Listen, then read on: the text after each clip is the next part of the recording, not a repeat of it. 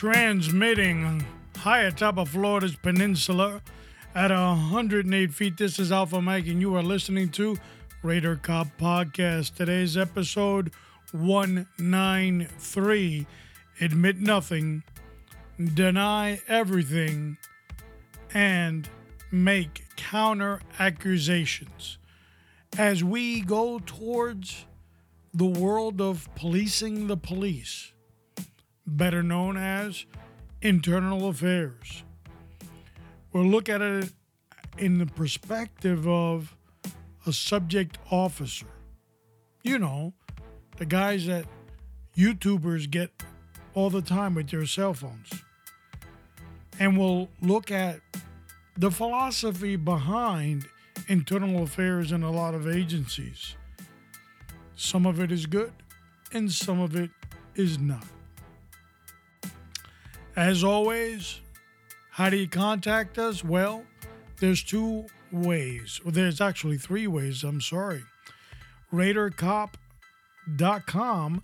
There you can hear all our podcasts and RaiderCopNation.com, which is our official website where you can get more information on us and future podcasts that are coming.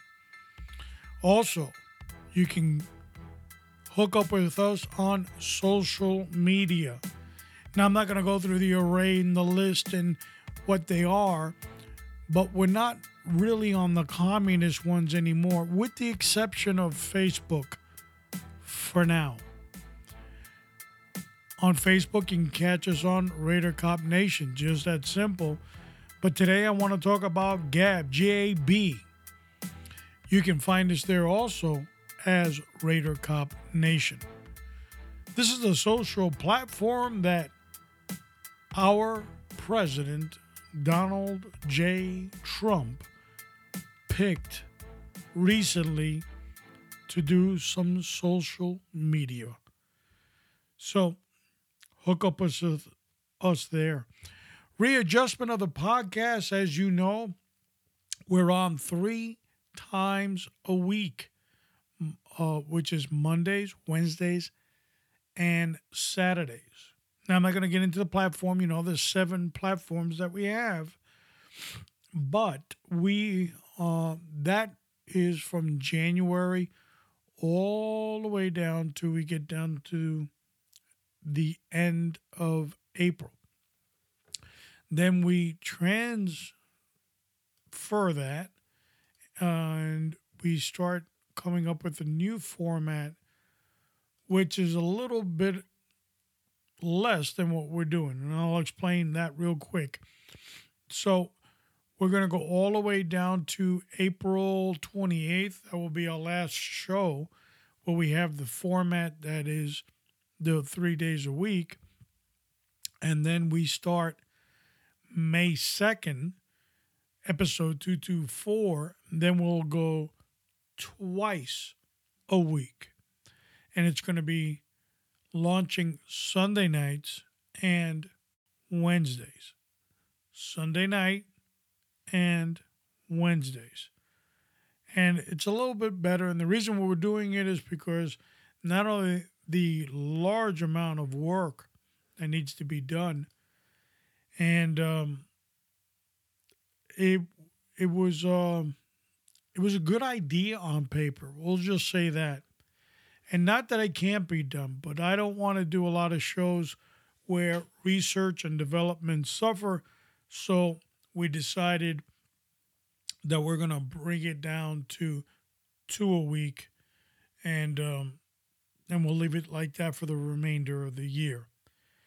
Trump, Donald J, has been acquitted by the kangaroo court of Congress. They wasted our money, they wasted our time. If you saw the Bolshevik news, you heard them saying that he was guilty and he would be found beyond a reasonable doubt guilty of these treasonous charges that they came up with.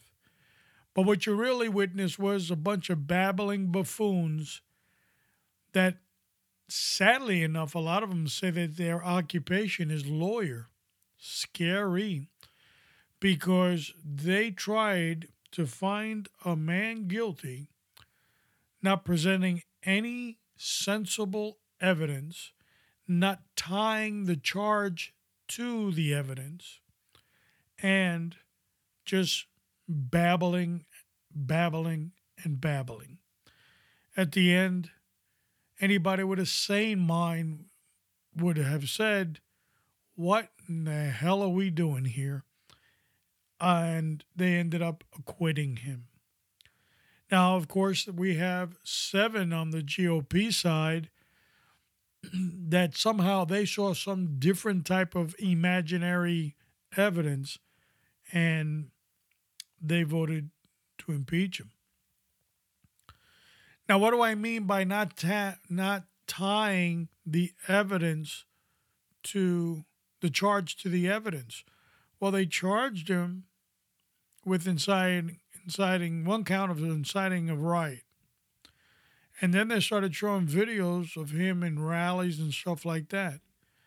Now, anybody with half a freaking brain and a computer with Google search on it will let you know what an insurrection is. And here they kind of didn't even look up the definition. But they were rambling about things in the past and never really tying it to the event of what occurred in the Capitol. And um, when they did decide they were going to stretch this out, the Republican go the Republicans basically said, "Well, we don't want to go down that rabbit hole, but if you're going to do this, this is going to go on for months, and we're going to start petitioning people too, like Nancy and Chuck. Yes, the two major clowns in the circus were going to be petitioned as well, because you see, they're in charge of the Capitol security. What did they know before, during, and after? so they rethought it, I guess. But maybe they're bringing it back up. I don't know, and I don't really care because I didn't follow any of that crap on the media because it was boring and it was not a look. You you here's something for the coffee table when you're with your friends you guys want to talk about this, just say, hey, listen, the Chief Justice of the Supreme Court refused to judge this thing because it's it's a kangaroo court. So that should tell you everything. All right, enough of that nonsense. Now it's time to go into the sensible world and the world that gives you power and enlightens you the Word of God.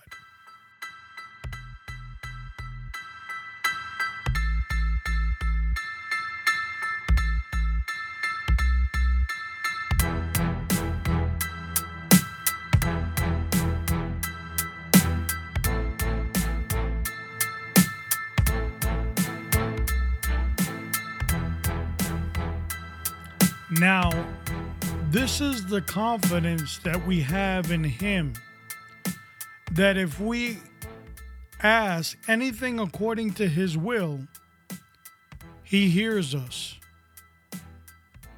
1 John 5 14. And you can hear more of this later on down the road when you can pick up the Word series or what we're going to start calling A Wall Monday. And that, of course, A Wall Monday will start in, in May. And you can hear this, it'll be less than 30 minutes. The powerful word that I just read, what exactly does it mean for your spiritual upbringing? It's important to know, and uh, we, we encourage you to listen. And uh, on another program note, uh, somebody had asked, "What are we going to do with all those um, tapes? Well, they're not tapes, but broadcasts that we had done on Test Everything 1521 if that site is no longer going to be up. And um, we are going to start publicizing those as well uh, on this venue. And those are 15 minutes or less. So we've got enough material just with that, probably to last us several years. But we know that the Word of God has been positioned for that exact moment when you need to listen. That exact ear will pick it up, and God will use the messenger, the vessel he sees fit to carry it out. Today's episode, we are going to talk about a sensitive subject in policing. The people that police the police, they've gotten two letters as their initials I and A. They're known as internal affairs, and in cop circles, they have some other names for them that we can't really use on the air today. We're going to take a dive into the perspective of an officer meeting internal affairs. So it's time to get everything ready for the main event. Episode 193 Admit Nothing, Deny Everything, and Make Counter Accusations.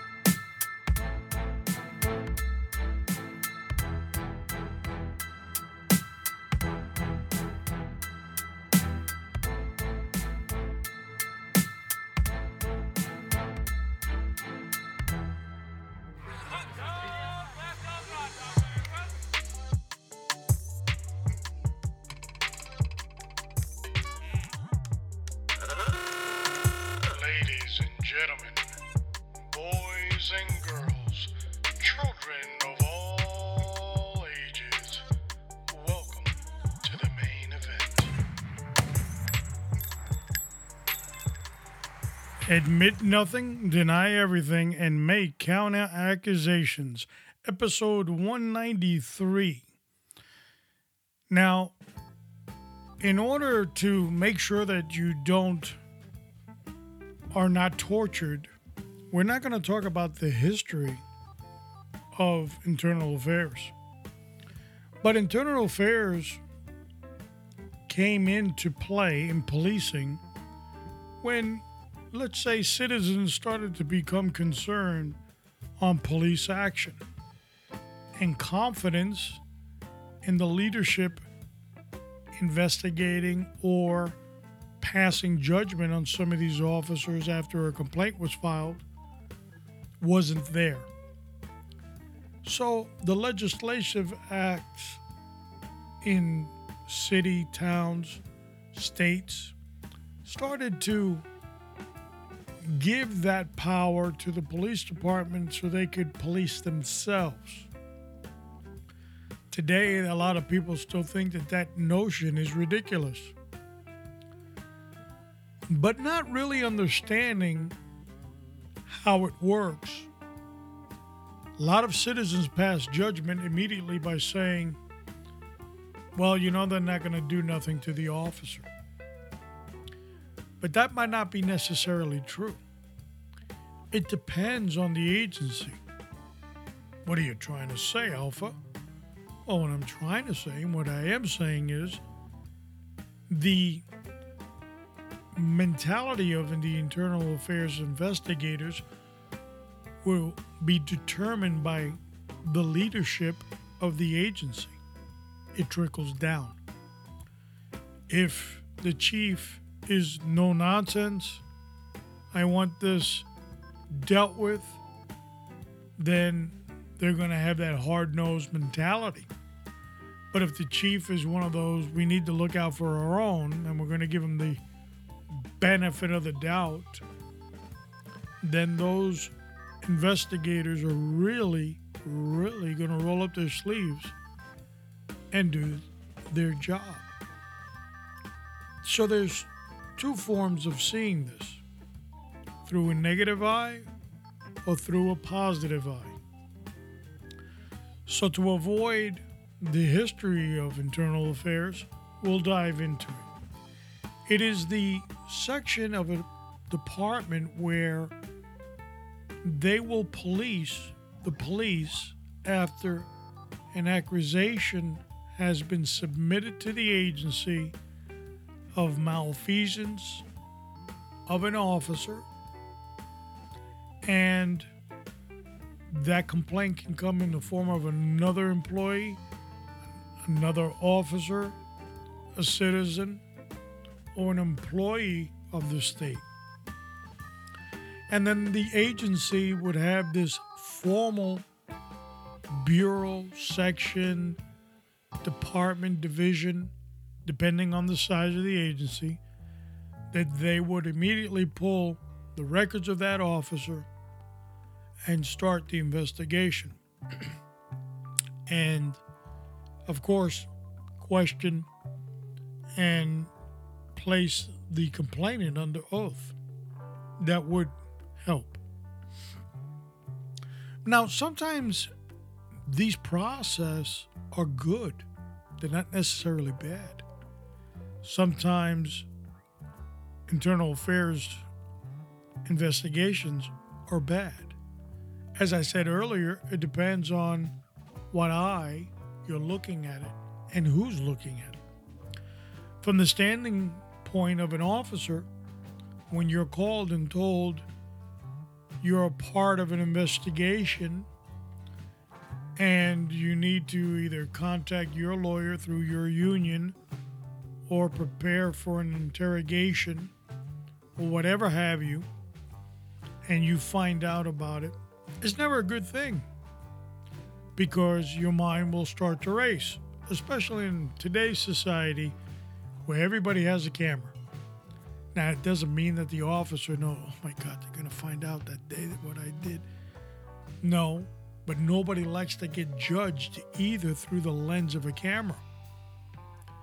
So it brings a lot of anxiety to the officer. The good thing is that the complainant thinks or feels they're going to solve this case and they're going to find that officer guilty. They'll fire him, they'll throw him out of there, they'll place him in custody and will never do this to anybody ever again. Maybe, maybe not. Sometimes the outlook is unfounded, but it is so important that that investigation was done that it has enlightened the agency in a huge gap they might have had in their policy. And because of that incident, now they can address that in policy. Or it could be in training. So, not every investigation is bad. Some of them in the smart departments use them to their advantage to make a better agency. Now, somewhere along this, uh, along this line, the leadership of internal affairs, okay, will come about within the agency, okay? Depending on the size of the agency, maybe the person in charge of internal affairs is of the high rank of sergeant.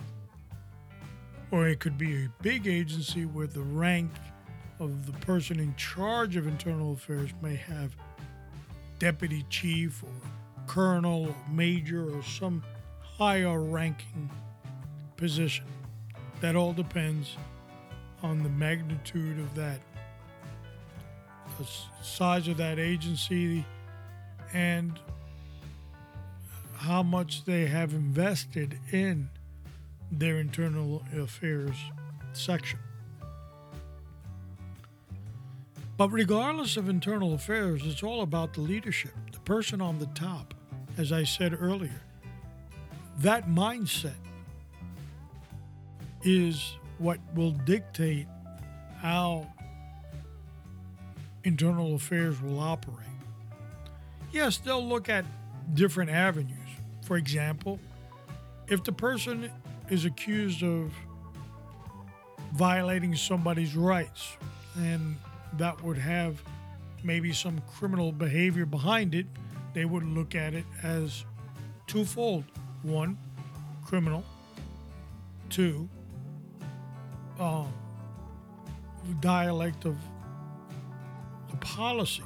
They deviated from any written policy and therefore they're subject to an administrative review. So they look at it twofold.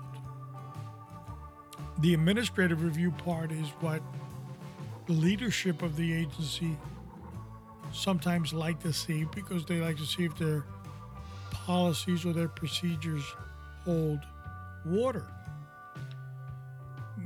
When it's criminal, they might even team up with the neighborhood district attorney or state attorney and looking at if there's a possibility of criminality in, in whatever evidence that they come up with. But now there's a hands off list. Now, of course, if you call your neighborhood police or corrections department in the area that you live in and you say, Can you please give me the hands off list that Internal Affairs have? They'll tell you you're crazy and hang up on you. We don't have any such list, but they do.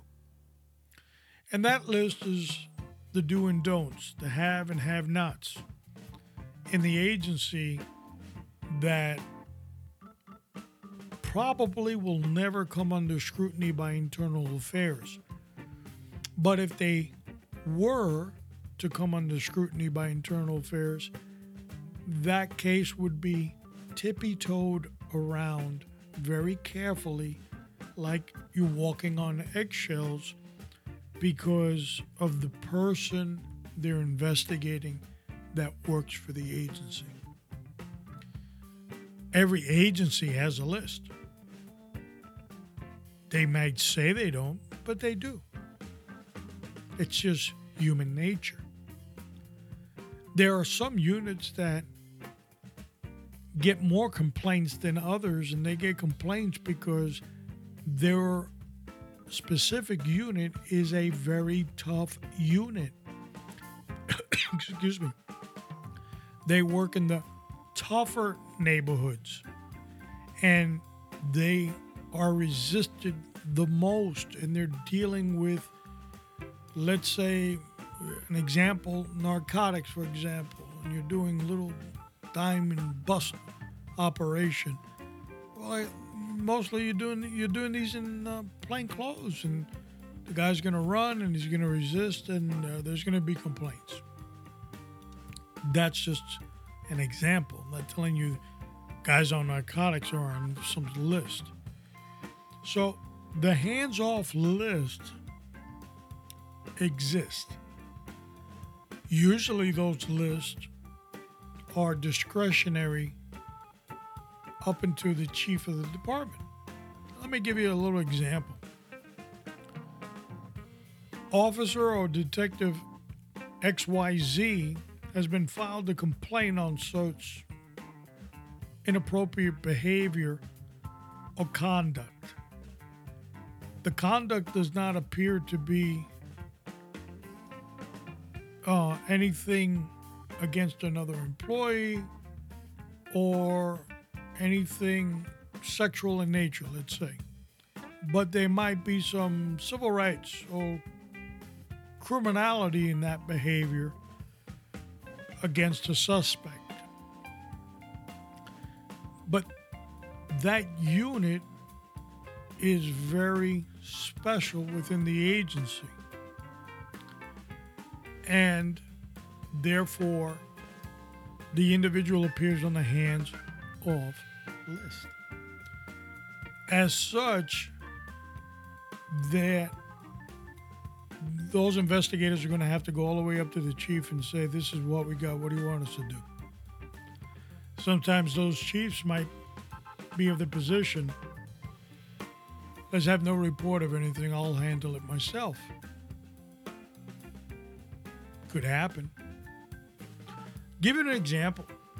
A friend of mine, of course, we won't name him, but he was during the 80s an undercover operative doing uh, I'm part of a DEA task force, and he was doing drug buys in South Florida, Miami area specifically. He's dressed up in his drug dealer outfit with beeper. Back then, it was a beeper. For the young man who's listening, they don't know what a beeper is. It was a device you placed on your hip, usually on your belt, looked hip as all can be, and it would beep, beep, beep, beep. That means somebody wanted, they were paging you. You'd have to run to a phone or pay phone and call the number that beeped you. There'd be a number on the screen. Technology, huh? Today we have cell phones, but back then he had his beeper, his brick cell phone that only drug dealers use because it was like a gazillion dollars a minute if you used it.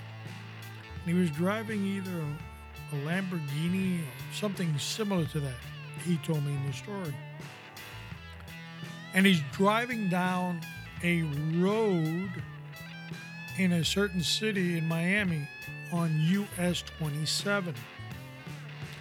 And in the course of his undercover role, they are DEA agents and other officers. This specific individual was not a DEA agent. He was actually, I believe at the time, a sergeant in another police agency. He was assigned to the task force.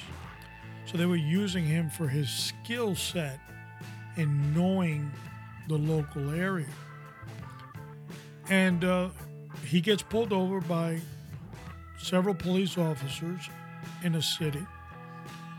And as soon as he gets out of the fancy car he's driving, he's immediately given a good shot in the stomach by the officer that pulled him over, took his breath out.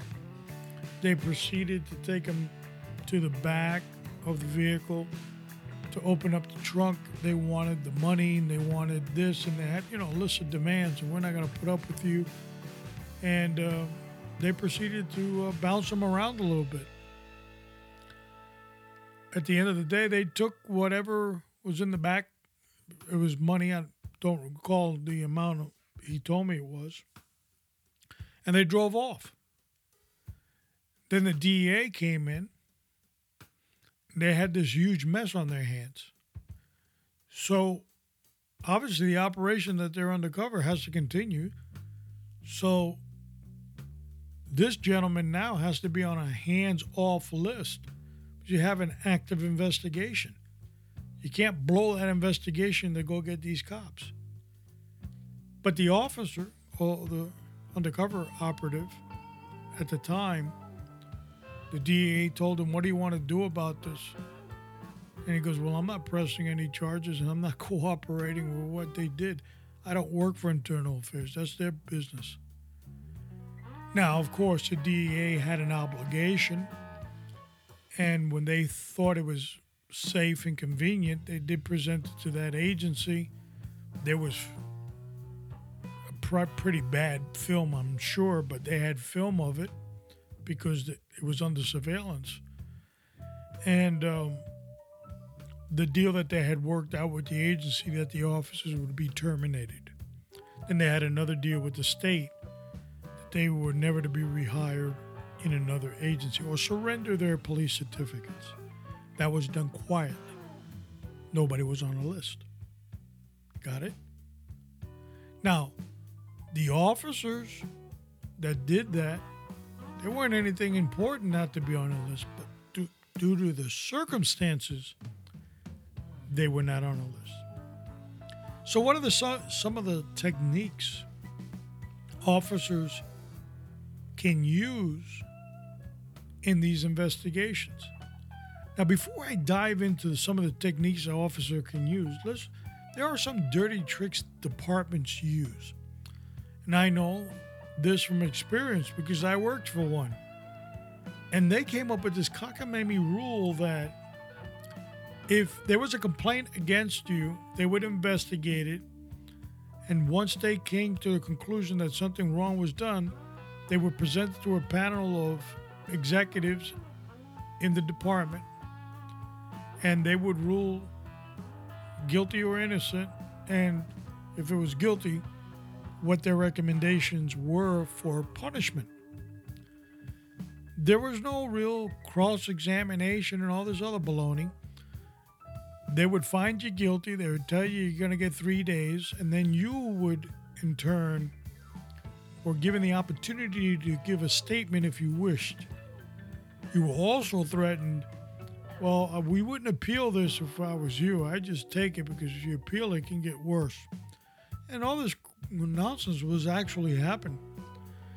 They lost probably, and I don't have an exact number, but I do have an exact quote from one of the union representatives. Over 90% of the cases, they were they were horrible. They were losing.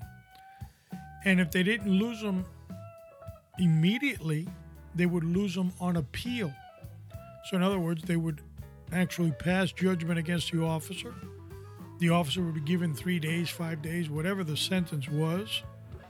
And then it would go into an appeal process. Months down the road, an arbitrator was brought in to hear this. They had no ties to the government. And they would listen to how the judgment was passed and they go, You guys for real? I mean, there's, there's nothing here that's even resembles lawful. And of course, they were overturned. So it was mind boggling, but they would do it. So those are the dirty tricks that the departments would do. Now, oh, let me explain this too. When you get the three days and the five days and all that, it's no pay. So you go home and you don't get paid for that length of time, which also means if you're not in pay status, you've got to cover, like let's say your insurance, you got to come out of pocket with that. So you get double whammy. And those are days that are taken away from your retirement, right? So you have to work 30 years, 25 years, 20 years to your retirement. Well, guess what? You got two weeks? Well, you got to make up the two weeks because you didn't work. You weren't in a pay status. Okay, got it? All right. So, some of the techniques that can be used by officers, and uh, I used them myself, and I thought that they were very effective. The first one is let me give you this uh, the scenario. You come in, they verify that it's you. As you walk in, uh, they go through a list of name, date, uh, badge number, date of birth, and all this other stuff. And I'll explain that one in a minute too. And uh, then they kind of present what they're going to do briefly. They put you in a room. They go get their recording device, stenographer, the whole nine yards, and come back in. And then the investigator will start the tape. And they'll basically say, today is, and they'll say the date and time and all that. And then you have to state your name for the record and blah, blah, blah, your badge number and all that other stuff. And that's the beginning of the tape. Now remember, this is evidence, right? Interrogation is evidence. So you can't just destroy evidence. So one of the techniques used commonly by yours truly was after the investigator went through all that nonsense, about 30, 35 minutes of that baloney, I'd wait for them to turn on their little recording devices, talking to today's date, this and that. Blah. And as soon as I got a little opening that they were catching air to go do their next breath and speak into their little recording device, I would say in a louder voice, sure is cold in here. And they'd look at you dirty and they go, shh. Then they turn it off. And they go, hey, man, you, you, you can't just, you got to wait for me to fit. Oh, I didn't know. I didn't know we had a script. Okay. Now, you can't destroy evidence. That's part of the evidence. I just said that the room that I'm being interrogating in in felt cold to me, uncomfortable. Sometimes we go through the whole baloney, the whole scenario, and it was my turn to talk, and I would say, Can I use the bathroom? That'll get you dirty looks too. And eventually, they got the point. The answers to the questions? Yes. No. That's it. Not sure. Got no knowledge. You wouldn't go on and on about it. Be very careful with your words. Now, a lot of people might say, well, it's not fair. You know, you must have been doing that because you were guilty. No. Many of these things you were not guilty. You were being picked on because you were there. You didn't do anything. They'd actually, in some cases, ask you a stupid question like, let's say they had footage, you know, video, and they would say, Can you identify the officers that are standing around next to you in this video feed? Well, why should I be placed in the position to identify them? You know who they are, but this is the game they play. So it's a it's a it's a it's a match. And sometimes I never did it. I never got to those that level, but I have heard of other officers and supervisors that were being questioned and they would say, I'm in the video. Where? Where am I? They'd switch it right around on them. So those are some of the underhanded techniques. And the number one and underhanded technique is exactly the title admit nothing. Did you on such and such a day? No. Deny everything. Me? I did that? You're kidding. I didn't do that. And make counter accusations. Now that's a difficult one. But here's a common way of doing this. Well, when I first started in law enforcement, the old timers used to tell me, just pull them over. You don't have to call it. And I'm just giving you an example of something. So you would always blame it on yesteryear. Back when the policy never existed, the Stone Ages. They had no record of it. It pissed them off. It meant nothing, deny everything, and make counter accusations the counter accusations, the investigator had to cover the counter in the investigation. In other words, they had to go find out what you just did or said was it true? And it became a process. Where would where is internal affairs going in the future? Sadly, I believe that it will become more complex than it is today. We noticed this in police shootings. For the last four or five years, agencies now that they might have investigated their own police shooting if they were large enough now are pivoting to another agency to do it for them because of the accusation. So they have been going to the states, let's say state police, to do the investigation. And it becomes very awkward. But these are in police involved shootings and police involved shootings that involve homicide as well. And I believe that in the future, all internal affairs will be handled by some other entity, completely out of the control of the agency. But remember, I gave you some examples on why certain things have to be dealt with differently. Not everything is a conspiracy, not everything is a negotiation with Ukraine and Russia. Some things are for the safety of officers that do things on a daily basis. Like, here's a good one great officer infiltrates the Mexican mafia and makes the biggest, at the time, drug bust in Florida. And through the mechanism of the department, his face is plastered on the newspaper.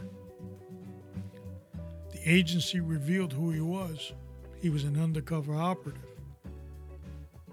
Long story short, today, he's a lieutenant. They blundered that one big, but it wasn't a mistake. So the nastiness sometimes is in the department itself. But not everything can be just so nicely put in policy and fit everybody with the same shoe. Sometimes things have to be dealt with differently. My buddy Jake used to say it all the time. That's the first time I ever heard the term admit nothing, deny everything, make counter accusations. He died after serving 34 years. He lasted two years. That was his favorite line. When I came in, that was the first thing I ever heard him say admit nothing, deny everything, and make counter accusations.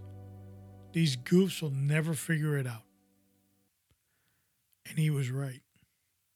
Up next, the Solomon Report is awesome. Episode 194. You're going to enjoy that one. That's part of the Buccaneers series as we continue the Hardy's list on RaiderCopNation.com. We're going to explain the Solomon Report.